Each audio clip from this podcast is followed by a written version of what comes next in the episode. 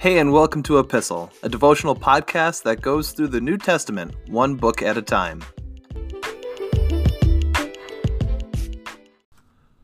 We're picking up in verse 9 of Acts chapter 7 today, so grab your Bibles, let's get into it. These patriarchs were jealous of their brother Joseph, and they sold him to be a slave in Egypt. But God was with him and rescued him from all his troubles. And God gave him favor before Pharaoh, the king of Egypt. God also gave Joseph unusual wisdom so that Pharaoh appointed him governor over all of Egypt and put him in charge of the palace. But a famine came upon Egypt and Canaan. There was a great misery, and our ancestors ran out of food. Jacob heard that there was still grain in Egypt, so he sent his sons, our ancestors, to buy some. The second time they went, Joseph revealed his identity to his brothers, and they were introduced to Pharaoh. Then Joseph sent for his father, Jacob, and all his relatives to come to Egypt seventy five persons in all. So Jacob went to Egypt. He died there, as did our ancestors. Their bodies were taken to Shechem and buried in the tomb Abraham bought for a certain price from Hamor's son in Shechem. As we continue on with Stephen's defense, you have to wonder what he's doing here. What's his strategy? Because as he defends himself in front of the Sanhedrin, he only has a certain amount of time to do so. And what's his strategy? He's preaching to the choir. He's telling them their history. And out of anybody in Israel, these are the leaders that would have certainly known their history.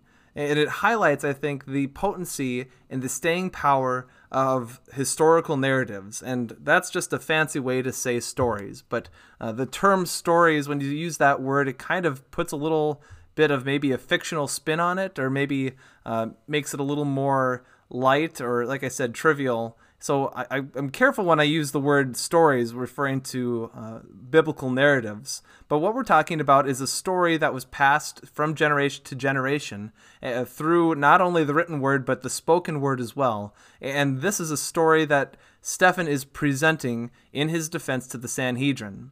You'll notice here that he's still not blaspheming. So, what is he doing? As he summarizes their history in these few short verses, he's basically summed up uh, Genesis chapter 12 through the end of the book of Genesis. 12 through 50. That is an incredible amount of chapters to summarize in just a short amount of time. And as you read the Old Testament here, Israel has a tendency to reject God's chosen servants. And that's what's going on here with Joseph.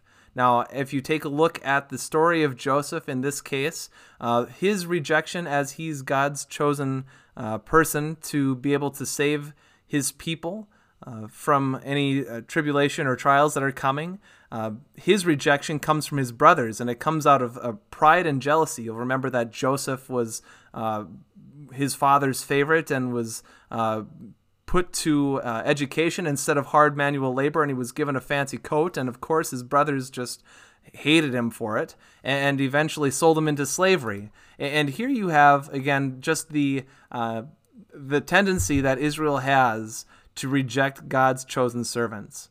And uh, as he progresses here, Stephen is progressing towards Jesus in this defense. Ultimately, a servant from God, God's chosen servant who is rejected by uh, the people of Israel.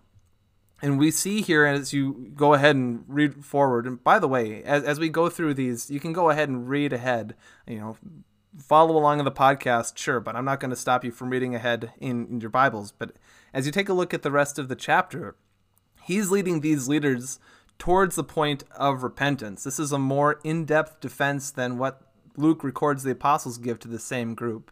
And as he's saying all of this, he's getting them to realize that they, just like their ancestors, have rejected God's chosen servants. So here uh, in this part, we start to, to, continue to see the importance and the staying power of historical narratives uh, being passed through the word of mouth from one generation to the next. So the question that we have to wrestle with today uh, is uh, maybe a two part question. And the first is which story from the Bible is your favorite? And the second is a little trickier. Which Bible story is your least favorite?